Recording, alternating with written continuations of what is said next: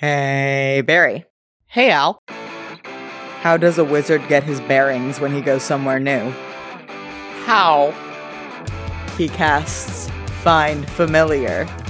It's time for Compelled Duel.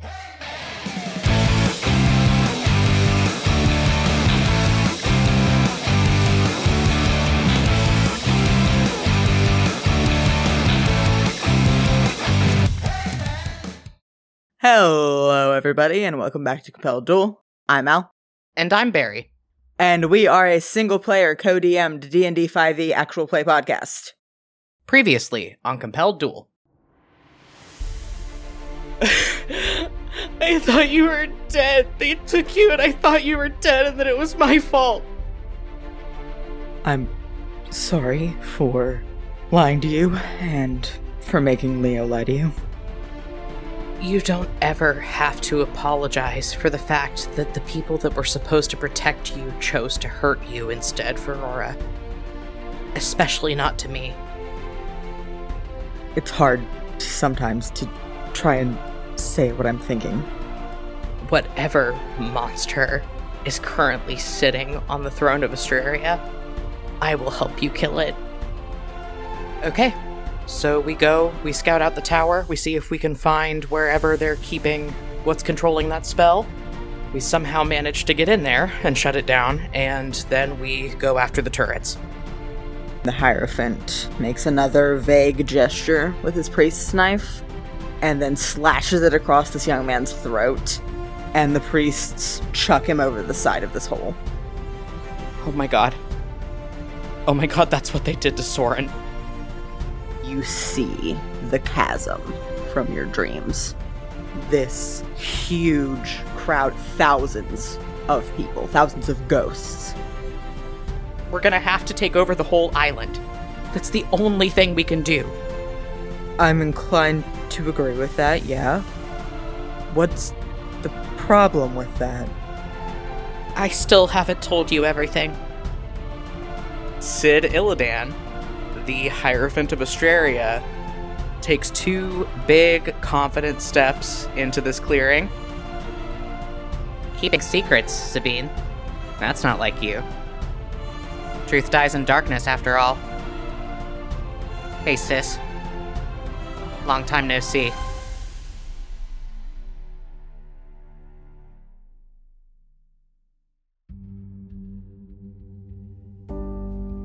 Leo, we find you in the woods on the island of Luxagallen with your sister, your boyfriend, your sister's girlfriend and boyfriend, and Sid Illidan, the Hierophant of Astraria.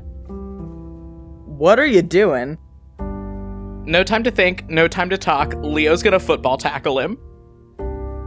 You're gonna football tackle a 15 year old? We just watched him murder a man.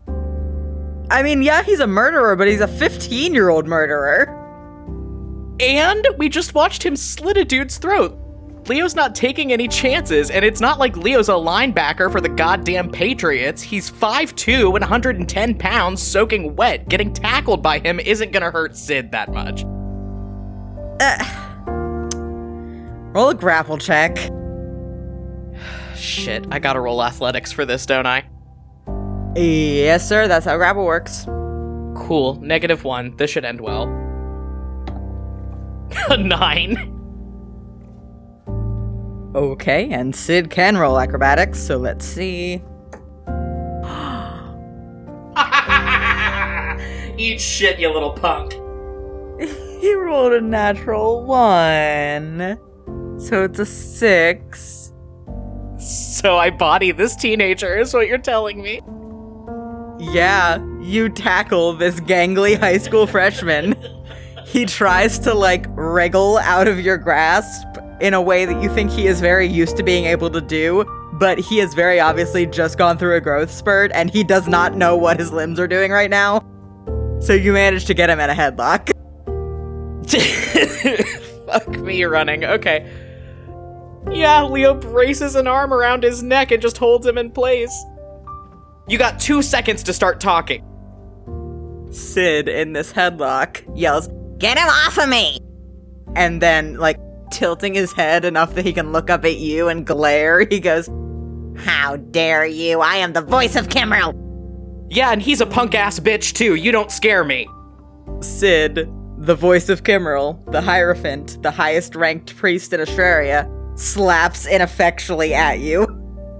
Sabine puts her head in her hands, and the captain kind of looks around at everybody and goes, Ah, should we be breaking this up? Sid stops slapping at you and looks up at you again and goes, Does this make you feel good?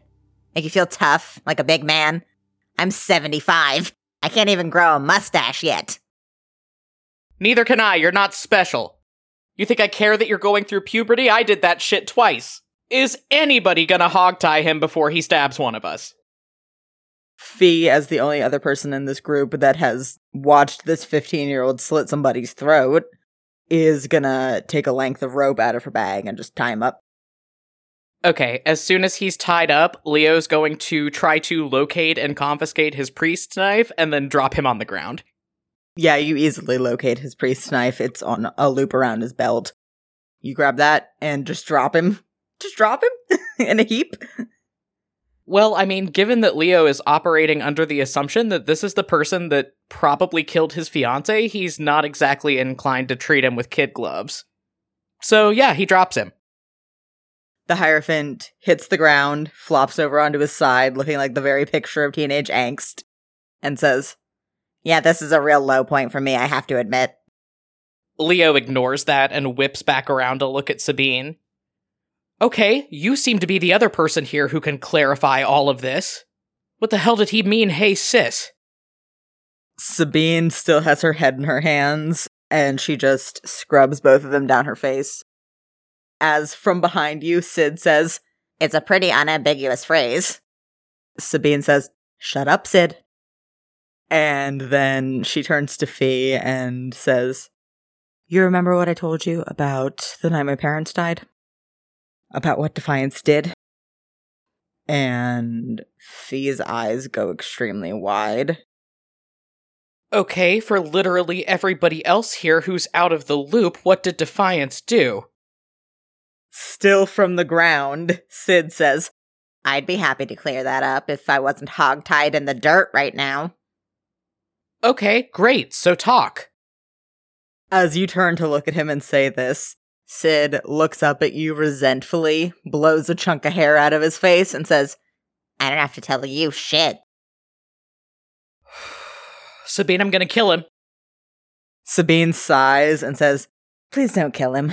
And then she steps past you and kind of squats down so she's roughly on Sid's level and says, Sid, here's the thing. Sometimes you say things and it makes people want to commit acts of violence upon you. Not me.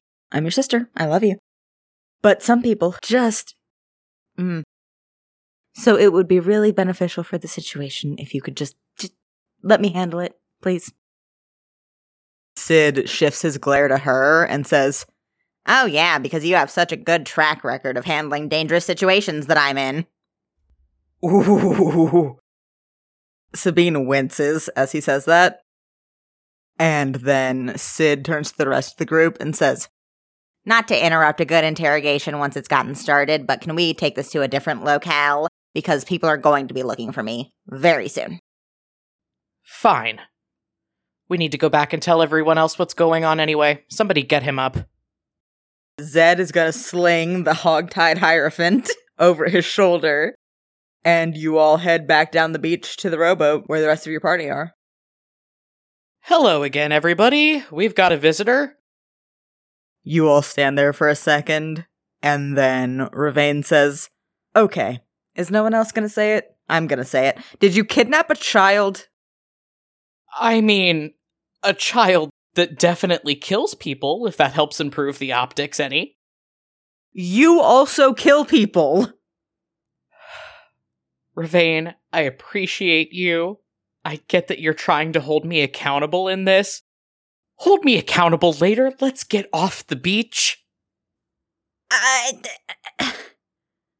okay. Sabine clears her throat and says, I have uh, something that could help us out here. And then she does a little dance move and raises her hands above her head, jingles her bells, and casts one of her new spells, which is Mordenkainen's Magnificent Mansion. Instantly, there is a shimmering sheet of magic in the air in front of all of you, and then it coalesces and clarifies into a set of beautifully crafted double doors, big glass panels in the front. Sabine gestures at it and says, It'll only last for a day, but that's enough. That'll certainly work. Leo's gonna open the door and go in. You walk into this magnificent mansion spell. As soon as you're in, you kind of recognize the architecture of the space that you're in. It's very like Southern Astrarian. High curving ceiling, big archways on either side of the double doors for ventilation purposes. The space outside the archways is nothingness. But the place seems nice. Roll insight for me really quick. 21? As you walk in, you notice that Sabine's shoulders go very tight. And Sid, still on Zed's back, grimaces. Neither of them says anything, they just look tense. Nice digs. Okay, Zed, put him down. Yeah, there's like a little sitting area in this entry hall, and Zed just plops Sid down on a chair. As the rest of your party kind of gets their bearings in this room, your mother turns to Sabine and says, This is very well constructed, but uh, divination magic can still find its way inside of a magnificent mansion spell. So I would love to cast something to mitigate that, if you don't mind. Sabine kind of wraps her arms around herself and nods and says, Ah, uh, yeah, I think that sounds like a great idea. And then she goes and sits also in one of the little chairs in the seating area as Adana starts to cast Private Sanctum. Leo just starts pacing, glaring at Sid the whole time.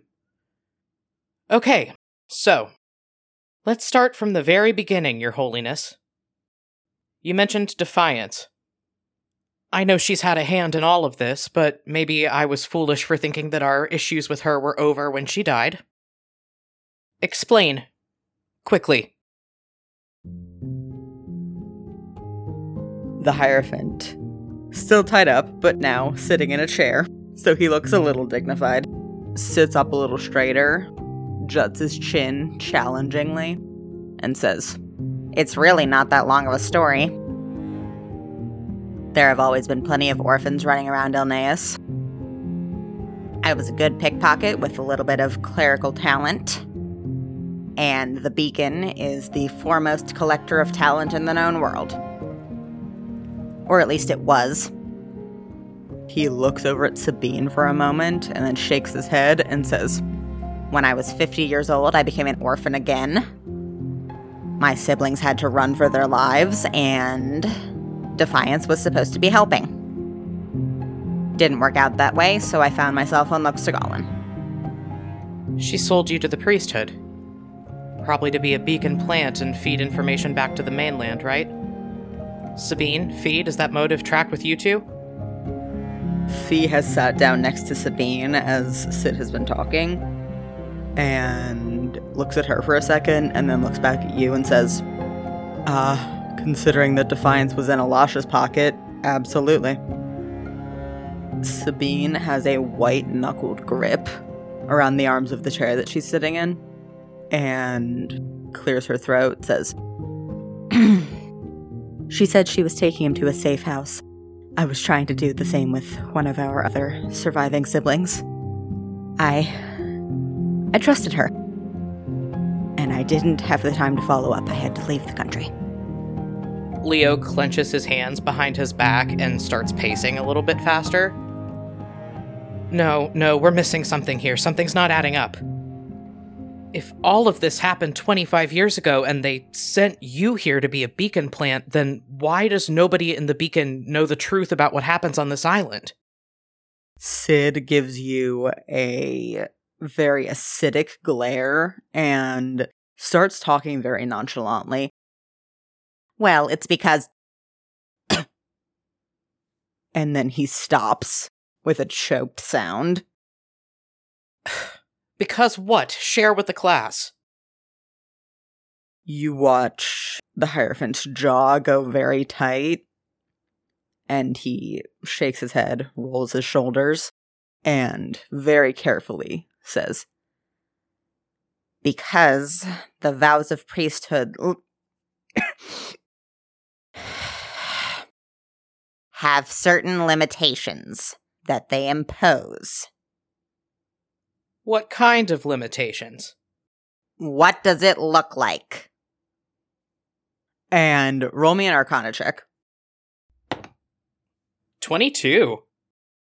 Leo, you have never been very into the study of magical theory, but you did go to classes on it, and Geas is a pretty powerful and well known spell with very recognizable consequences. Leo stops pacing and grimaces. yeah, that sounds about right. Magical gag order. The church would collapse from the inside out if people on the mainland knew what goes on here, so they keep you from talking about it. Well, on the bright side, you didn't give any information to Elisha, but I'm betting that you probably can't give any to us either. Shit. Ding, ding, ding, we have a winner. Your sarcasm helps nothing, you snot nosed little. Okay. Okay, we need to just decompress for a bit and come up with a plan with no help and no information about what we're dealing with. This is fine. Sure thing. Can you untie me while you do that? My hands are falling asleep. Fine. But if you try anything, see that big guy over there? Leo nods at Zed. Sid also looks over at Zed. Yes. It's gonna be him that tackles you instead of me. The Hierophant wrinkles his nose and then lets you untie him. Leo does so and then runs a hand back through his hair and just stares into the abyss for a second. I need. There's a lot of things I need right now, but I need to go think. I'm going to come up with something for us to do. And he's going to turn around and walk out of this front foyer to try to find somewhere to sit and get his shit together. yeah, there's a big grand staircase in this entry hall. I think you go up it. As you're walking up the stairs, you hear, Don't worry, buddy, I'm not gonna tackle you. And then I'm not your buddy. at the top of these stairs, you find yourself in a hall with a bunch of doors, and they are all labeled with little brass nameplates on them. In order, left to right, the names read Sabine, Florian, Colette, Sorel, Jay, Amelie, Hugo, Ashrin, Oberon, and Sid. Hey, Al, when Sabine cast the Magnificent Mansion spell, did she model this place after her childhood home? Yeah. Fuck off! Well, Leo full body cringes at that realization. And, um, yeah, he doesn't want to go in Sabine's room. That's her space. Uh, he's gonna go open one of the doors with a name that he doesn't know. I think the closest one to him, so Cyril. You open this door and there is nothing but void behind it. It is a door to nowhere. Ugh. Okay, he's gonna go down a couple doors and try the one that says Hugo. Nothing. Door to nowhere. Okay. He's gonna try one of somebody that he knows is alive. He's gonna try Florian's door. You open this door. It's a pretty nice room. It's kind of small, but it has kind of the big high ceilings. There's a window against the back wall that you think must open up to some kind of courtyard, but you can't see anything through it. It's just more of that inky, extra planar void. But it's got a nice, comfortable bed, an armchair up in a corner. It's full of art supplies, like everywhere. As you move in, you can see a half finished painting on an easel of three figures. One you immediately recognize as a much younger Sabine.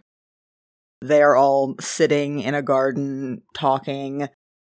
Sabine is in the middle. Next to her on her left is a much older Astrarian elven woman, kind of darker brown skin, a pile of kind of light silver going on white hair, wearing a very nice but very casual flowing set of robes and a lot of jewelry.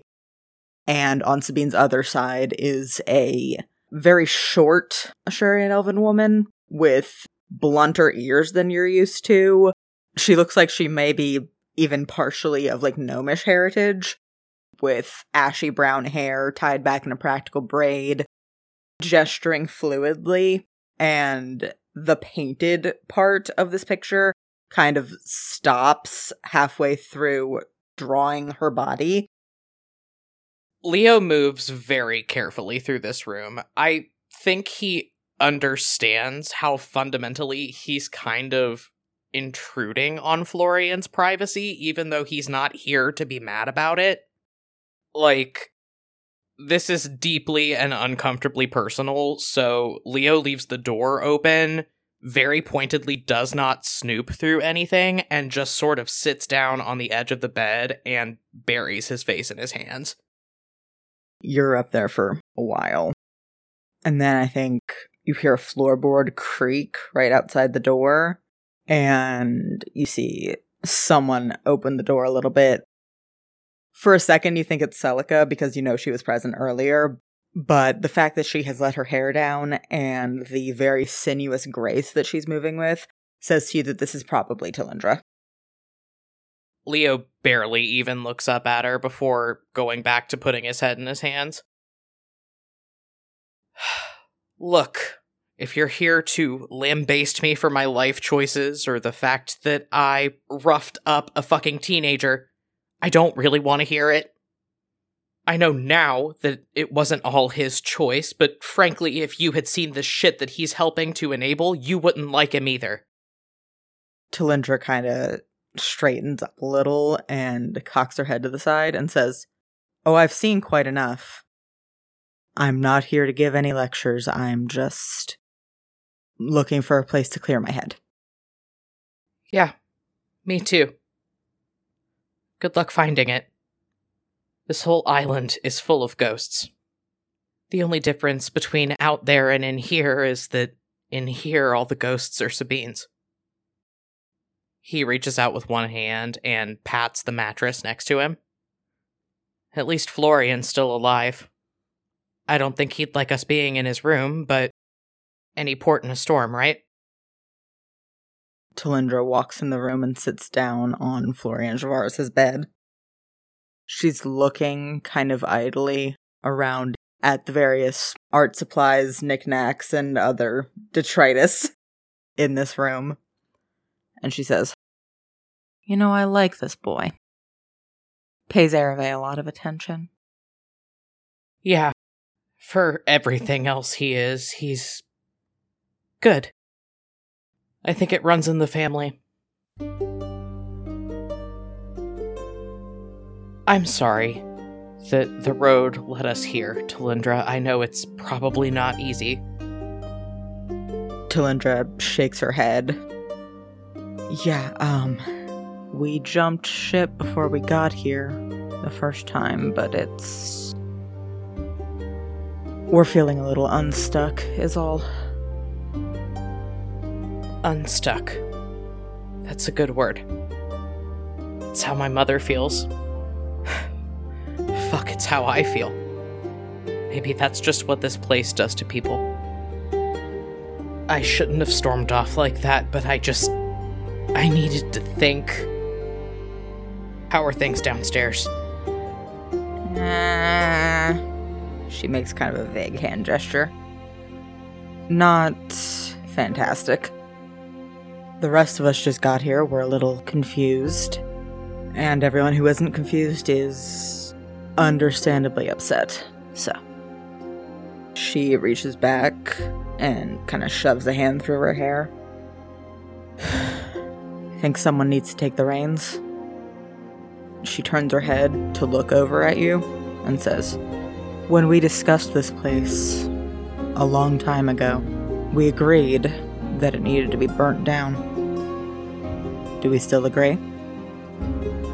We do.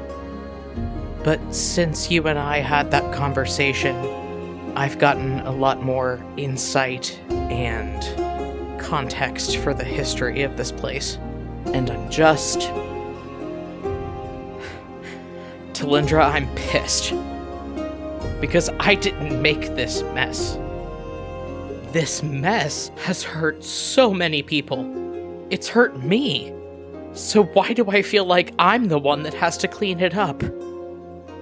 Because you're the only one here that has cleaning it up as an option. You didn't make this mess, but it was made for your benefit. You have more context? Great. Use it. I don't know what to do. Talindra shakes her head again and says, I, I can't tell you what to do. What not to do is to hide up here while people need you. And then she stands up, straightens her clothes, and says, And I'll just take my own advice, shall I? And she nods at you and heads out. Leo watches her go and very heavily thinks about having an absolute breakdown once she's gone, and then realizes that he can't. He gets up, brushes off the front of his clothes in a very similar motion to what Talindra just did, and heads back downstairs.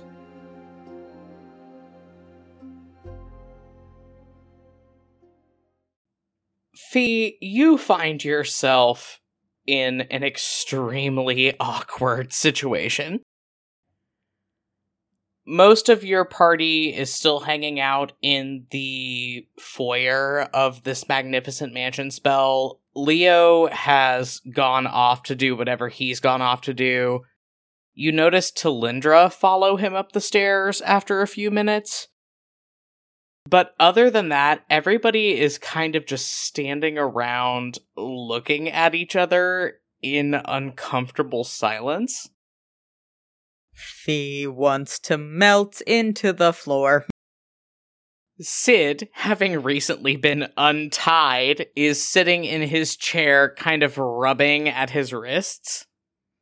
You see Zed look up the stairs like he wants to follow Leo, but then Eleonora comes over and reaches up to grab at his hand and squeeze.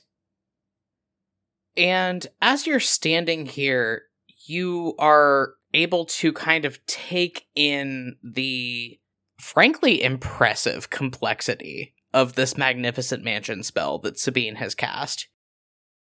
You've never personally seen this spell in action before, but you studied it theoretically in your lessons, and you know that a magnificent mansion spell comes with a staff of up to a hundred kind of semi transparent servants that help take care of everything in the house. And a kind of fucked up thing that you notice the longer you watch is that all of these semi transparent servants have taken on the appearance of Sabine across a lot of different ages and states of her life. There's a very obviously teenage version of her setting dishes down around a long dining table through one of these archways off to the side. And after a minute, you feel a tug on your skirts and look down and see a version of Sabine that is almost unrecognizable, very young, like elementary school age, hair cropped short, wearing clothes that she would never wear now. The only things that tip you off to the fact that this is her are the hair color and the big dark eyes. Reaching up towards you as if to take your cape and go hang it on a hall tree by the door. Uh, Fee is not gonna take that offer. Fee's gonna go hang her cape up herself. If it will make these little spectral Sabines happy. It does not make the little spectral Sabine happy, in fact. You get a look from this little magical construct that utterly exemplifies the feeling of a child who is trying their best and wonders why it's not good enough. The real Sabine is sitting on a love seat, curled up against the captain with her head on his shoulder, staring at nothing straight ahead of her. And numbly reaches out to hand her traveling cloak and a rapier in a scabbard on a belt to a spectral version of herself that is about the equivalent of 16 very awkward, still clearly learning what her aesthetic is, that dutifully takes them and puts them in a coat closet by the door. What are you doing? Fee kind of shifts back and forth on her feet for a moment and then goes and sits down next to the captain and Sabine, wherever she can fit in on that love seat. It takes a little bit of effort. This piece of furniture is not meant to be functional. It is very decorative, so you have to kind of cram yourself in there a bit. But the captain scooches over as far as he can and lifts up his free arm to wrap around your shoulders as you sit down. Talindra comes back down the stairs into this foyer, pauses at the bottom, and rolls her shoulders back. And you've been around her long enough to kind of see the body language shift that indicates Celica kind of taking the front again. And Celica strides off across the foyer, sits down in a wingback chair next to Adana, who is playing with strands of jittery, disjointed magic between her fingers, and starts striking up a conversation. Not too long after, Leo also comes down the stairs. His eyes are really puffy. He looks upset but he strides into the middle of this sitting area and braces himself a bit. Okay, how are we going to take over this island? I am open to any ideas. Fee sits up, clears her throat, says, Well, uh, the natural first step seems to me to be taking over the tower. It's where the church leadership is housed and whatever that thing that they're feeding people to is. If we have control of it, they can't push anyone else in. Oh, yeah, no big deal. We just have to take on a giant building full of the most powerful clerics in Astraria. What could go wrong? Fee gestures at Sid and says, We have an inside man. We're all formidable fighters in our own rights. I think we have a shot. Sid grimaces and kind of tangles his hands up in his lap. Well, you see, because of the limitations that I talked about earlier, I can't physically do anything that would act against the best interests of the church, but I can neglect certain duties that would allow all of you to do as much damage as you deem necessary. Can we work with that? If that's what we have to work with, I still think we can manage. Leo starts pacing again. You see Zed reach out to try to calm him down, and Leo bats him off. Okay, so we clear out the tower. Um, no one can get off this island. All bets would be off if that happened, right? The first thing anyone with a sending spell would do is get in touch with Father and bring him and all of his remaining arsenal down upon us, which we're not equipped to deal with right now. I think we have to accept that someone's going to get a sending off at some point, so we have to be secure in our position before any reinforcements can get here. which means we have to do this fast and decisively. There's a moment where Leo looks very fragile and uncertain, but then he stiffens his posture, straightens up, and nods over at you. No, you're right. Okay, so we need strategy. We need a plan. I'm thinking three teams. We need a team that can go in and clear out the tower so those will be our people that are fast, quiet, and deadly. Me, Zed, Mia, Mom. We'll need people waiting outside to take care of anybody that the initial strike team doesn't get. And then we'll need a team watching the docks to make sure that nobody makes it back to the mainland. Okay, so that'd be all of our archers. Ereve, Verity, Talindra, are you all okay with that? Ereve and Verity both shrug, like, yeah, this is okay. Ravain puts up a finger and looks over at Verity and says, Well, obviously, I'm going to be involved in this. Through all of this, Celica has been settled in a chair talking to Adana. But you see her posture stiffen and she stands up, and Talindra clearly goes, Yeah, we're good. Fee gives her kind of a look and then says, All right, and that's exits on either side covered. I suppose that leaves the rest of us in the thick of it, as it were. She looks at Kalessa and then Sabine and says, Nothing left to do but smoke them out, I suppose. Sabine, who is still partially dissociating, goes, Yeah, setting things on fire. I can set things on fire so good. Kalessa, however, gleefully goes, Oh, I'm so good at setting things on fire now. And she reaches up both hands on either side of her face, snaps, and summons her wildfire spirit, which is a druid thing she can do now. This horrible little wildfire creature, like, think Calcifer from Howl's Moving Castle, but with a body, like long Calcifer, appears on the floor in front of her. Kalessa smiles brightly and goes, This is Bernie Cinders. Um, he does great work.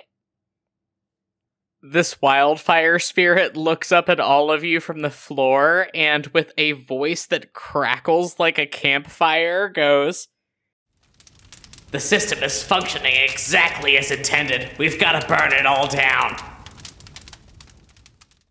Fee looks at this little fire creature and then looks at Kalessa and says, I love him, actually. Right? Leo, the picture of a man on the edge, just pauses where he's been pacing back and forth, looks around at all of your party. Okay, so we have a plan. Your Holiness, you should maybe go back to the tower to prevent any further questions. And, um, be ready to get the hell out Captain, you should maybe get all of the crew off of the ship and the Banshee here to help absorb anybody that slips through the cracks and. Yeah, we're doing this, aren't we? We're doing this. Can somebody tell me that we're doing this? Fee does an awkward little thumbs up and goes, We're doing this. oh, this is oh, mm-hmm. It's gonna go so well for us. It's gonna go so great.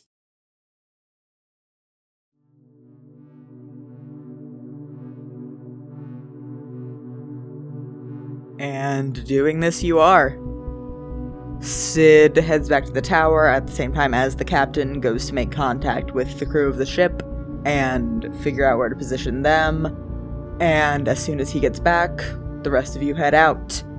Ereve, Verity, Talindra, and Ravain head down to the docks, and Kalessa's little fire spirit, cackling, runs off into the woods on Luxagallen towards the sort of housing for the lower ranking priests. You see a low haze of smoke rise over the trees, and the rest of you head off towards what used to be the lighthouse of Luxagallen. What's your strategy here? Okay, well, Sid said he was going to help us out, so I'm assuming we have some kind of inroad that we didn't specify before all of this popped off. Leo's going to turn around to the team that is ready to catch people coming out of the lighthouse. So, Fee, the captain, I'm assuming a lot of our other heavy hitters like Eleonora, Fen, Sabine, people like that. All right, you're about to hear some wild shit go on in there. Don't come in. Just catch everyone that comes out, okay? Eleanor and Kalessa both settle into ready stances, going back to back. Fen squares his shoulders, hefts his axe. Fee brings her shield up. Sabine, who is just there to run heals, kind of backs off into the trees. And the captain swishes his rapier ostentatiously, grinning. Fee looks around at the rest of them and says, Yeah, I think we can manage that. I need someone, I need anyone to tell me that this is a good idea. There is a moment of resounding silence. and then Mia says, Well, I'm excited about it. That is not comforting, Mia. Leo's gonna look around and check his team and make sure they're all good to go. Zed is looking up at this lighthouse assessingly. Your mother spreads her hands and looks at this disjointed cat's cradle of magic for a second and then snaps them back together. And Mia is just checking the balance on one of their daggers, looking ready to go. Okay, so we're doing this. I'm gonna go check the front door and see what's going on there. You're just gonna try to turn the knob? The little punk said he could help us. I'm assuming that helping us includes leaving the fucking door unlocked. Al, yes, I am. Huh. Okay. Roll perception. 19. You don't hear any noise from inside, and the door is unlocked. Little bastard's good for something. Okay, come on, you guys. Leo is going to slip in through the front door and look around the bottom of this lighthouse. I don't know if you need or want me to roll anything to clear the bottom floor. Yeah, roll me a whiz save. 25. How's that taste? Tastes pretty good. You move into this grand lobby and you can hear whispering from the big pit surrounded by stones. And if you look over it, you just barely see a shifting in the light down at the bottom of it. But you are able to resist its call and you head up the stairs. I don't head up the stairs, actually. I usher Zed and Mia and Adana into the bottom of this lighthouse ahead of me, and then I shut the door behind me and I bar it. R- roll sleight of hand, I guess? Does an 18 do anything? Yeah, that'll do it. You manage to bar and jam this door. Cool, I'm gonna do some magic fuckery now. Is the area directly in front of the door any larger than 10 feet in diameter? No, the door is much less than 10 feet wide. Cool, great, awesome. I'm going to drop a fifth level glyph of warding spell, which covers up to a 10 foot diameter. And I can bake any spell of fifth level or less into that glyph of warding. I'm going to specify that it will only be triggered if a member of the priesthood tries to get out through the front door. So, any member of the priesthood that tries to come into this glyph of warding to unbar the door is going to trigger a fifth level flame strike spell when they do so. That's a uh, fuck off powerful AoE spell, just for the record. Yeah, it sure is. Okay, cool. You set up this fucking essentially landmine in the middle of the floor. What other havoc are you going to wreak in my dungeon? I'm so glad you asked. Leo looks around at the rest of this infiltration party, points at each of them individually, and then points to the big spiral staircase and makes a motion as if to tell them go all the way up to the top and shut the fuck up while you do it. Okay. You start heading up these floors. Uh, I'm gonna have you roll a group stealth check, first of all. Okay, Leo gets a 19.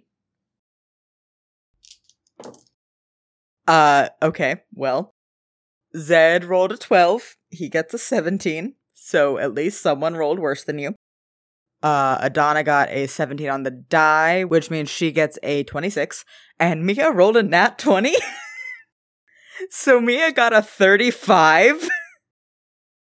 so that's an average of 24, even though you rolled a 4 on the die. I picked the right goddamn infiltration team, is what I did. so true. Okay. You managed to get up these floors without being noticed. As you hit the ninth floor, I want you to roll me a perception check. 14. Uh, tell me your marching order real quick, bud. Leo and Zed are taking point with Mia in the middle and Adana bringing up the rear. Okay. Roll me a luck check real quick. If it's above a 10, Zed is in front of you. If it's below a 10, then Leo is in front. I don't like that. I rolled a natural one. I rolled a natural one. Leo, you are so out in front of the pack here. I think Zed like paused on the staircase, so you get a full step in front and you trigger something. So let me roll to hit. Yeah, that'll do it. Uh yeah, uh, um uh a 22 hits your armor class, right? You fucking know it does. Okay. Uh roll me a quick con save. Oh, fuck. 19. Okay. So, first of all, you take 2 piercing damage and then you take 12 poison damage as a dart comes out of the wall and hits right into the meat of your shoulder. Mm. Cool. How's that 14 damage taste? Bitter. Did I, uh, have a chance to take a short rest while we were sitting in the Magnificent Mansion spell? Yes, I think you had time to do that after the captain left. Cool. I'm still fucked up by getting vored by the magic turret, so I'm gonna use all, like all of my hit dice before applying this damage. So I was back up at full, but I'll go ahead and take that 14 now. And I'd like you to make me a con save to not make a noise and reveal yourself as you take this damage. 11. That will do it. You feel this dart hit your shoulder, and it's kind of a, a moment of more shock than anything as it pierces. And then you feel this burning, gnawing pain at your arm as the poison takes effect. But you do not cry out. You just feel your knees buckle a little bit and clutch at your shoulder. Cool. I cast Find Traps immediately. So anything within 120 feet of me in a sphere that's within my line of sight, if it's trapped, I know that it's trapped. That's within your line of sight. Um, there's a trap on the staircase above you. Mia. I think you should go up there. Why? You don't want me to answer that. I really do. Well, I just got hit in the arm with a fucking poison dart. And since you're not Astrarian, if that happens again further up the staircase, it's gonna hurt you less than it's gonna hurt me. Why not send Zed? Because Zed's not an immortal dragon from the goddamn moon, and I like him. Mia gives you a scandalized look, and Zed says, Ah, I'm not a what? Shut up, Zed. Mia hisses and visibly considers pushing you down the stairs. And then they do the thing where they point at their eyes and then point at Zed's and say, Y'all be quiet now. And then they slink around you and up the stairs. I'm gonna roll a perception check for Mia. No, sorry, I just realized that because of Mia's dragon stats, they cannot roll lower than the DC for this. So they get a ways up the stairs. I assume you are all following them, and they say, Yeah, that's another tripwire. and I'm gonna go ahead and roll for them to try and disarm it. They also can't roll low enough mechanically to fail that. Okay. Uh, Mia handily disarms the tripwire and says, All right, we're all good. and then I assume you are all heading further up the stairs. Yeah, for what I'm planning to do, we need to be all the way at the top of the tower. Okay, so that was the trap on the 10th floor hallway. As you move on to the 11th floor, what's your marching order? Oh no, I'm letting Mia take this one. Okay. Mia stops at the top of the staircase, both arms spread out to stop the rest of you, and goes, Really? I don't know why you're acting so shocked. You're the only one of us that's actually been in here before. It's been 10,000 years. They did some remodeling. And then Mia disarms this third tripwire. And in front of the staircase on this final floor is a door which leads to the staircase into the lantern room. Mia gestures at it and goes, After you. Okay. Is this door in any way covered under the 120 feet of my previous Find Trap spell? It wasn't in your line of sight, so no. Motherfucker. Okay, I'm just gonna try to check for it then. I'm gonna roll perception. 14. Seems fine. Alright, cool. I'm gonna Thieves' Tools check it. 22. Okay, you take one piercing damage and 23 poison damage Son of a bitch! as a poisoned needle shoots out of this lock into your hand. Leo takes that poison damage and curses colorfully under his breath. Roll stealth. Fuck you. 19. That'll do it. But with that Thief's Tool check, you did unlock the door. Oh, fan fucking tastic. I don't feel great about using another spell slot, but I'm gonna cast Find Traps again before I go into this room. I open the door and I drop a Find Traps. You're gonna do that just inside the door? Because the door leads to a staircase up to the lantern room. No, actually, I'm not. I'm gonna reach back with my wounded hand, grab Mia by the back of the shirt, and shove them up the stairs ahead of me. Okay, Mia goes up the stairs ahead of you. And as they get to the top of the stairs, you hear a low. Are you also going up the stairs? Yes, with my head on a fucking swivel. So true. Uh, Zed and Adana are also going to follow you up. As you get to the top of these stairs, you are face to face with a skull. Eh, yeah, we're in Astraria. That's normal. Leo has no reaction. What used to be the lantern room of this lighthouse has been replaced with essentially a mass crypt. There are just rows and rows of just racks of skulls. Each of them has a little plaque on the shelf that they're resting on. Roll me history really quick. 25. As you're looking around at these shelves, you recognize almost every name that you see. And you know instantly what this is. There is a sort of historical trend in Astraria of former archdukes and their spouses and people who are exceptional figures either in the Kimberlite Church as saints or in realms of like great philanthropy, great service to the public of Astraria being interred at Luxagallen. And you are standing in the middle of them. And I want you to roll me a wisdom saving throw. Sure. Sure. Fine. Sure. Great. This won't be traumatizing at all. Dirty 20. You feel a bolt of pain up your spine and a feeling like something is stabbing into your brain. And on like the edges of your peripheral vision, you can see figures moving around this room.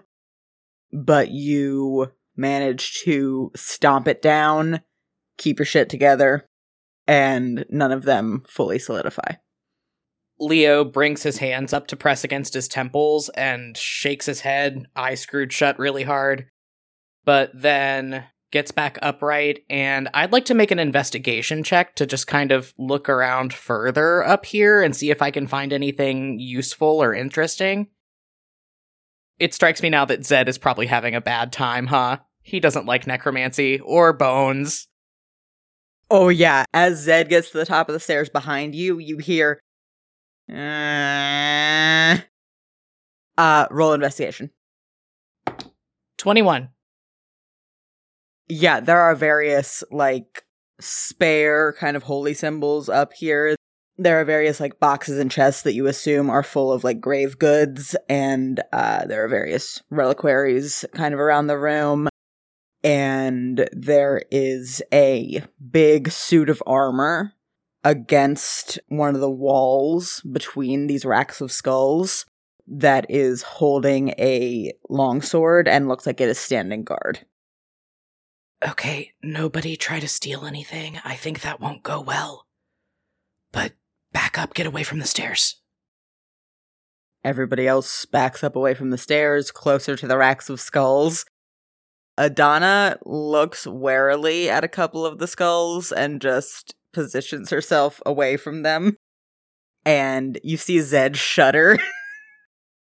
but everyone backs up. What are you doing? Something devious and unhinged. I cast Cloud Kill down the stairs directly below us.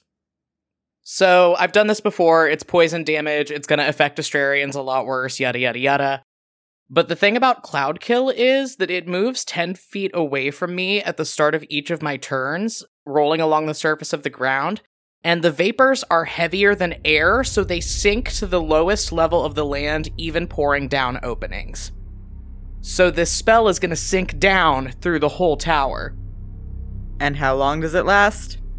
Uh, if I'm concentrating, it lasts up to 10 minutes. Excellent. Okay. All right. You cast the spell, and it starts to disperse down the stairs. And then you hear ding ding ding, ding ding ding, ding ding ding. And I forgot to check for a fucking alarm spell. Wonderful. Jig is up, everybody. And as you're saying that, you hear, uh, boss, we got a problem. I turn around. with a creak and the screech of metal sliding over itself. The big suit of armor against the wall is starting to move. Fuck! Me. Leo turns around, gets Mia by their shirt and Adana by hers, and shoves them towards the stairs. Hold your breath, try to stay behind the spell, clear out the tower. We've got this. Mia and Adana start moving down the stairs. They're moving kind of slowly because they're trying to stay behind the spell that you've cast, but they're moving as fast as that enables them to do. The suit of armor continues creaking and screeching. You hear this alarm still going off. Very distantly under the alarm, you hear, Oh no! Intruders! How could this have happened? Fly, you fools! and the suit of armor steps forward and raises its longsword. Everybody roll initiative. this would be so much funnier if Zed and I weren't both about to die. 23. Okay, Zed gets an 8. And this monster gets 8 also, but it has lower dexterity than Zed does, so it's going last. Okay, so I'm up first. You sure are. This big suit of armor has stepped forward with its sword raised. What are you doing? I am going to cast a fourth level guiding bolt. And rolled a 19 on the die, so plus 10 is 29 to hit. That will hit. Man, I'm glad that I actually prepped some cleric spells today. Leo rears back and snaps his knife forward at this mobile suit of armor, and a bright beam of light erupts out and hits it in the chest. And I'm going to roll 7d6 radiant damage. That will be 26 radiant damage, and also it's glowing now, so the next attack on it has advantage. Leo fires off this spell, pivots around to go back to back with Zed, and says, Go! Punch! Kill! Zed laughs and then says, That was really patronizing. And then he is going to indeed go punch and kill. he's going to use a ki point for Flurry of Blows. Okay, so he's rolling his first attack with advantage. The high roll is a 23, that'll do it. And second attack is a nat 20, okay. Mr. Stonebloom! And the third one, 17 on the die. Hell yes. So normally all three of those would hit, but it has a reaction that lets it parry a melee attack by adding up to six to its AC. And Zed's first hit was a 23, so that one is not going to hit. So Zed's going to do 3d8 plus 10 damage. So that's 28. And then he gets an extra attack. So he's going to roll to hit one more time. That'll do it. Okay. So that's an additional 10 damage for a total of 38. And then it's the monster's turn. This Death Knight steps forward with its sword raised. It's going to cast Staggering Smite, and it's going to make three longsword attacks on Zed. oh! So let's roll this first attack plus 11 to hit. 15. That's a miss. Second attack. No! Oh, it's the same die! Oh my god, Zed! That was a nat 20. Okay. The Death Knight is wielding this long sword two handed, so let me roll the sword damage first. Eh, That's not great. okay.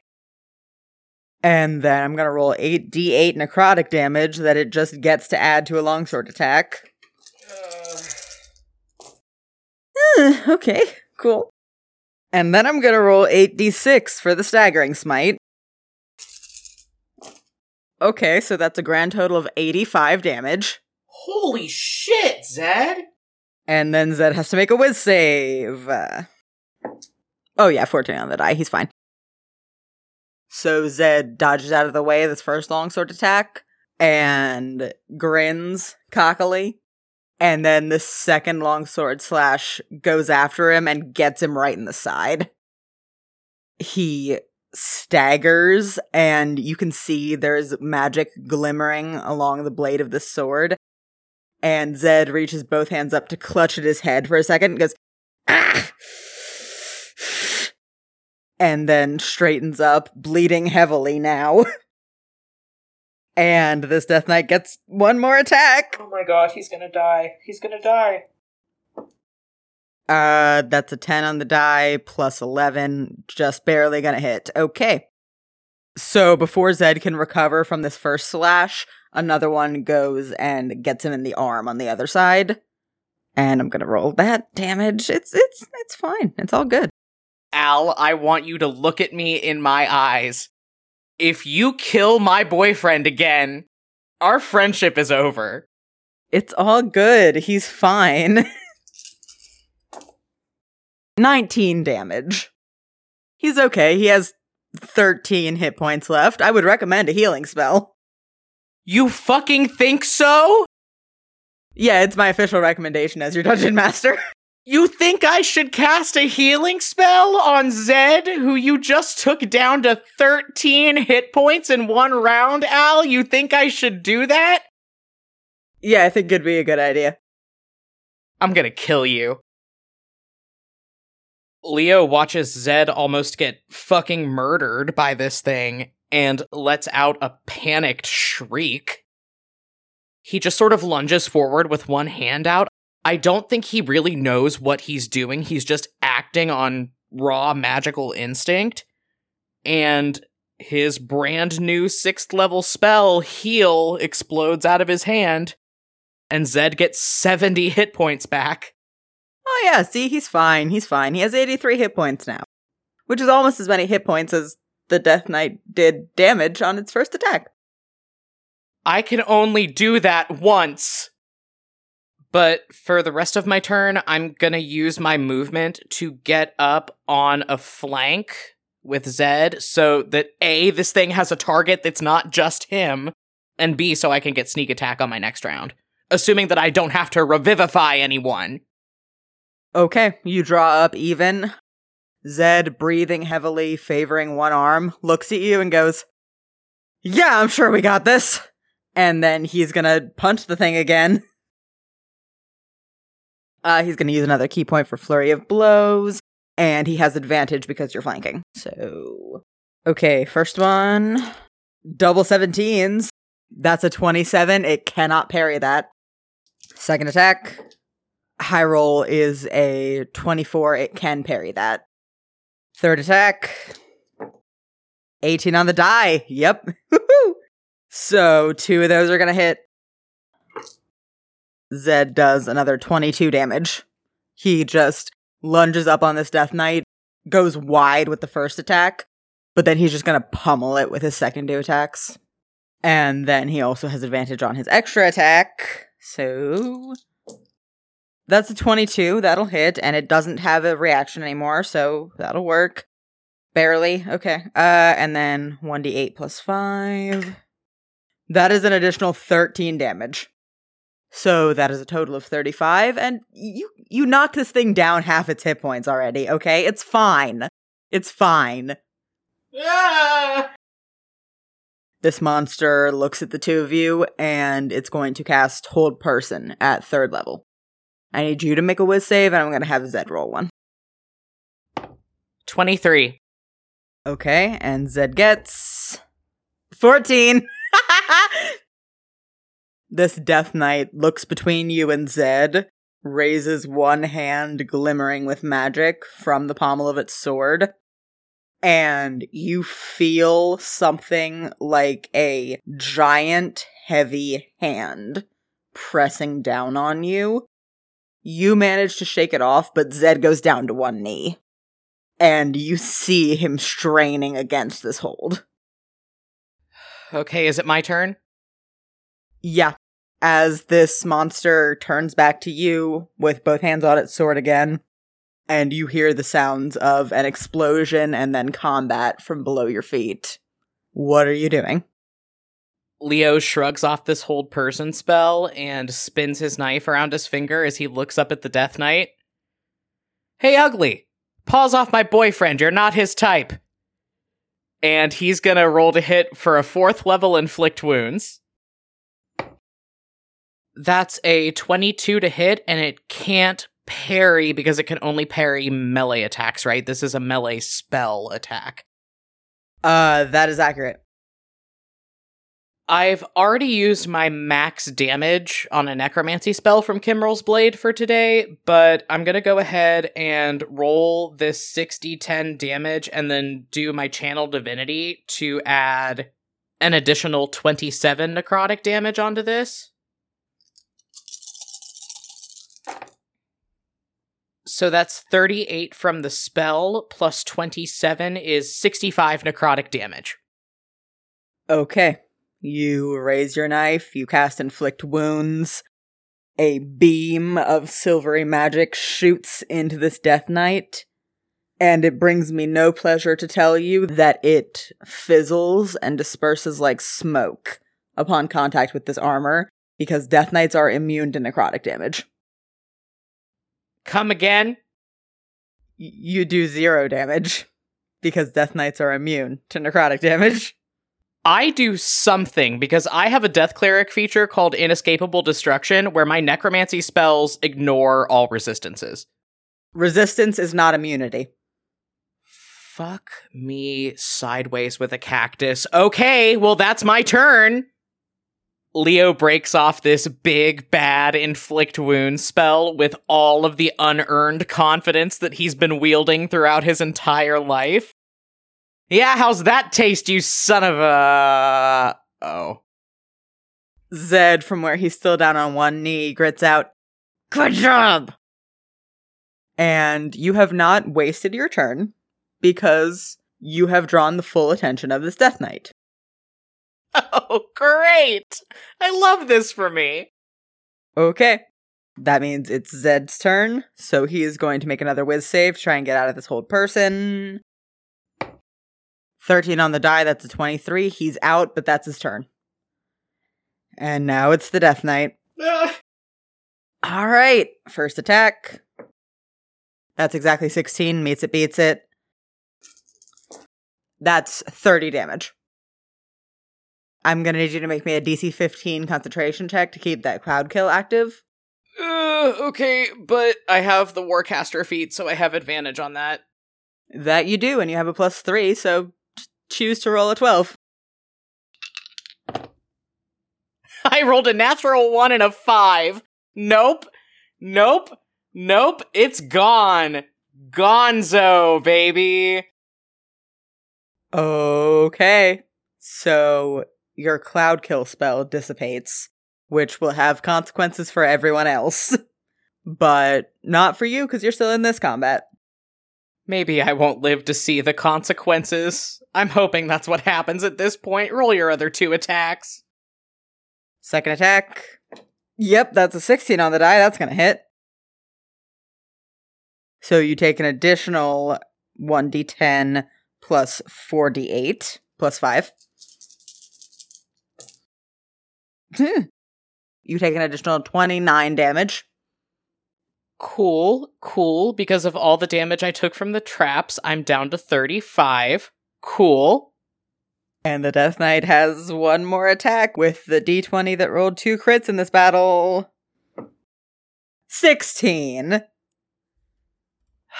Just take me out back like old Yeller. Just do it. 16, so it's just a regular attack. It's fine. Uh, you take an additional 30 damage. Because your cloud kill went down, I'm gonna roll a luck check to see if Mia and Adana are coming back for you. 19 on the die. Okay. We will not see the results of that this round. Okay, well, I'm starting out this round with five fucking hit points left. So I'm gonna start out by bonus action healing wording myself at fourth level, 4d4 plus 5. 13 plus 5 is 18 hit points that I get back. And because you can't cast two spells in a round, but you can do a spell and a cantrip, I'm going to try to hit it with a Sacred Flame with advantage because Zed is flanking. Well, good thing I had advantage because one of those was a natural one, but the other one is a 22 and it's a spell attack, so it can't parry.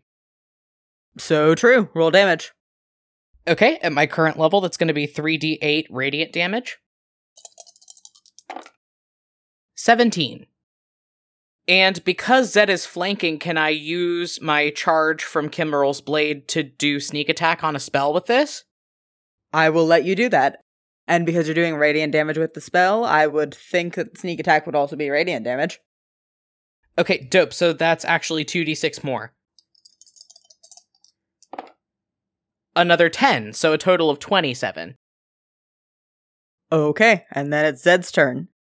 This Death Knight is focused on you with its sword raised to make another attack. And Zed skids in between the two of you. And he's going to make an attack. He's going to use Flurry of Blows, and then he's going to do his extra attack. And he has advantage on all four of those because you're flanking. So, first attack. That's a 28, which means the Death Knight cannot parry that.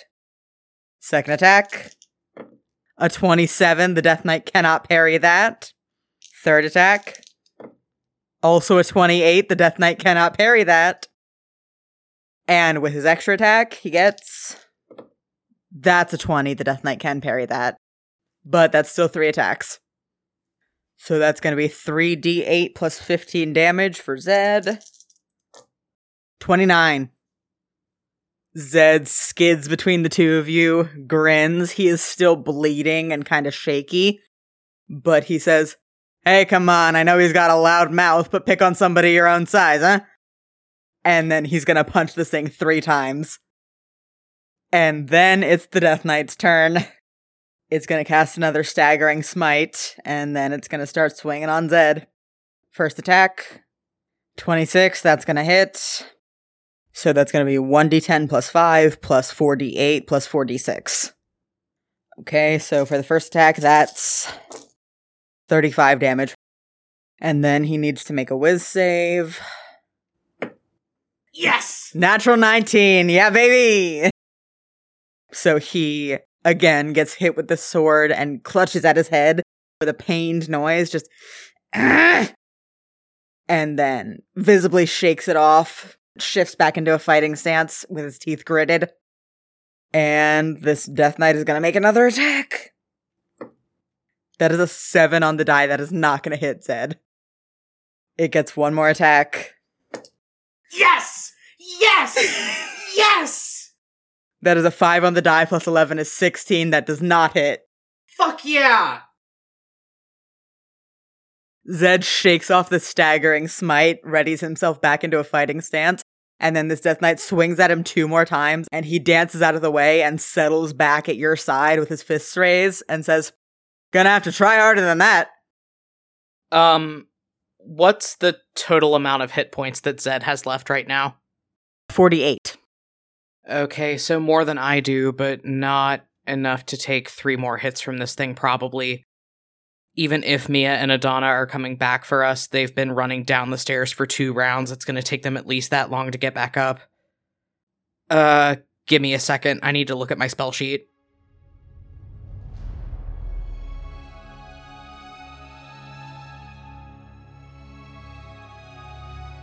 Okay, this is my biggest Hail Mary of the campaign thus far. I'm gonna try to hit it with my last fourth level spell slot with a guiding bolt. You have advantage because Zed is flanking. So I do, thank you.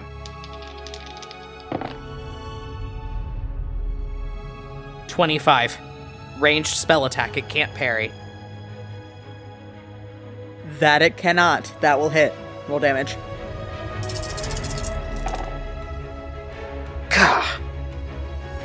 Not the best I've ever rolled, but 20 damage and Zed's first attack on it has advantage. There is a moment where Leo heavily considers dropping a fourth level life transference and knocking himself out to keep Zed up and able to take this thing down. But then he looks over at him, down at himself, at both of them, still up, still fighting. And changes his mind at the last minute before the magic leaves his knife and lights this thing up like a beacon. He smacks Zed on the back with his free hand and says, Go get him, honey. Uh, Zed already has advantage, so how are we gonna house rule this? Um, I think it says in the rules that advantage doesn't stack, but because Guiding Bolt is so geared towards giving the next attack a one up, I would let you roll with advantage for the first attack, and if that advantage misses, you can roll one more time to take the effects of the guiding bolt into account. Yeah, that makes sense. Okay, um, first attack. 19 on the die, baby! Because this Death Knight has such few hit points left, I'm gonna roll the damage for this before I roll another attack. That is a 7 on the d8. Zed does 12 damage. How many did it have left? 11.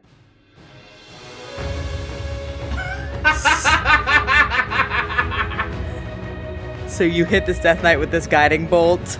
It shoots into the armor and lights it up from the inside. You pat Zed on the back, say, Go get him, honey.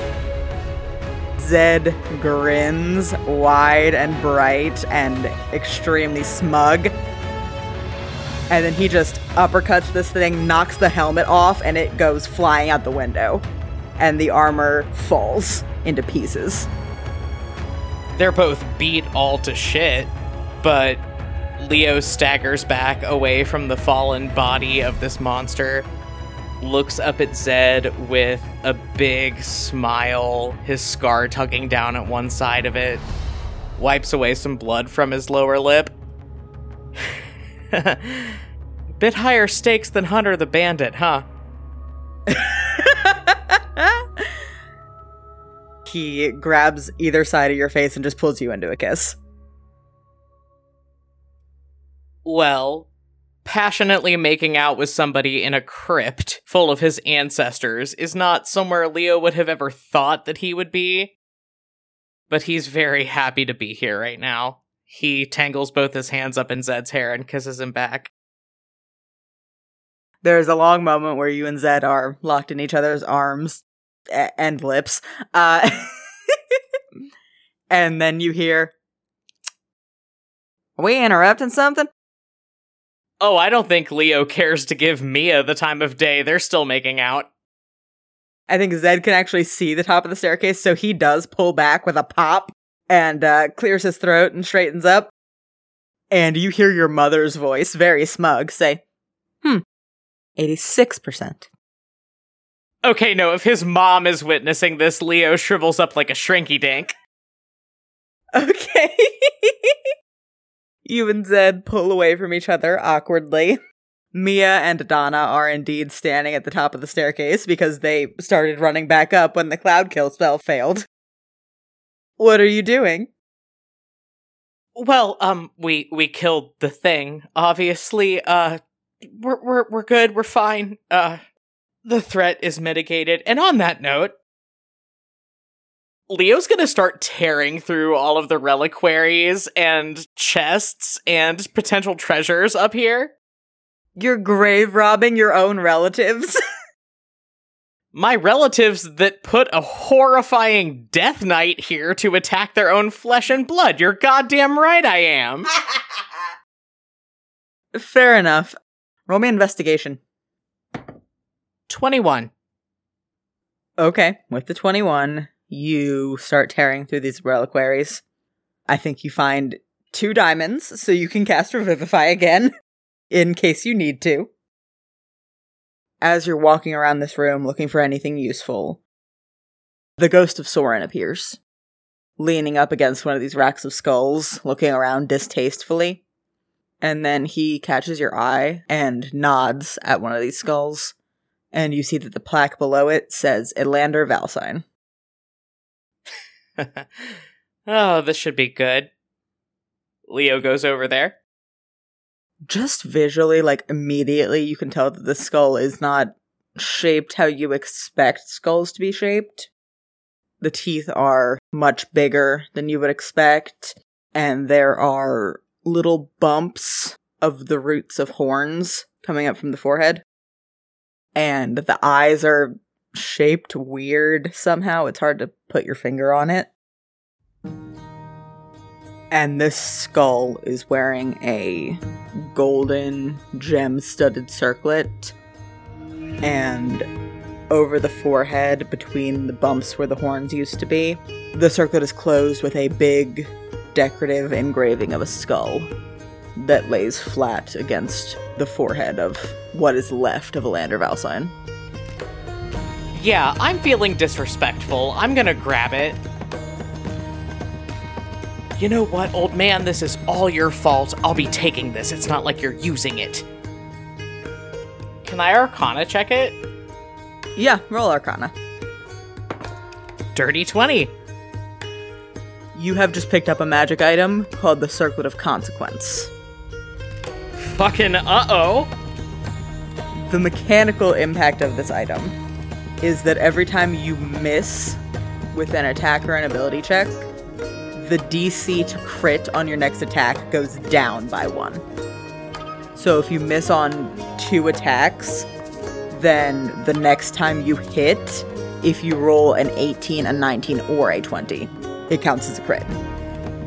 And like that compounds into attacks and ability checks until I roll a nat 20. Until you crit, yeah. Oh, that rocks. Do I need to take the normal hour to attune to this thing? Nope, it is instantly attuned to you. You pick it up and it goes almost searingly hot in your hands and then dies down to just a pleasant warmth. And you know, looking at it, that it would fit perfectly. Leo weighs this circlet in his hands for a moment and then carefully picks it up and puts it on his head. He looks around at Zed and Mia and his mother and breaks out into a big, confident smile. Well, what are we all standing around up here for? We've got work to do. And that's where we're gonna end for this week.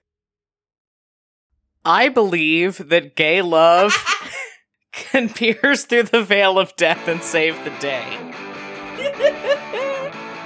So true, so true. And we'll see what happens next time. On Compelled Duel.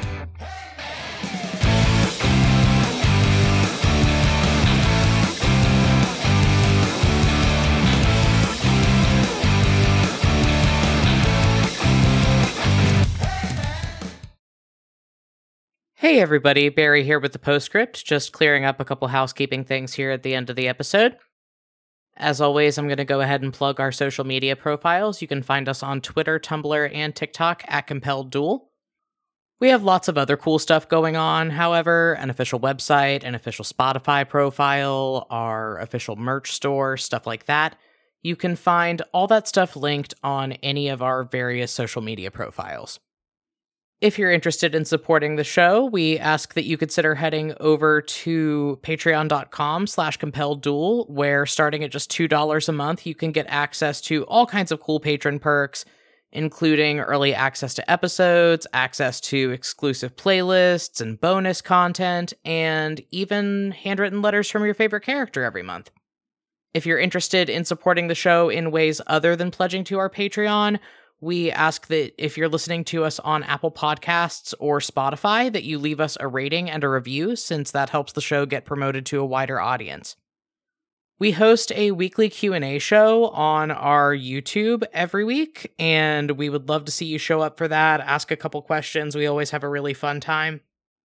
And as always, if you like what you're hearing on the show, we ask that you just tell a couple friends about it. And if they like it, ask them to tell a couple friends as well. Word of mouth advertising is the most powerful tool we have at our disposal.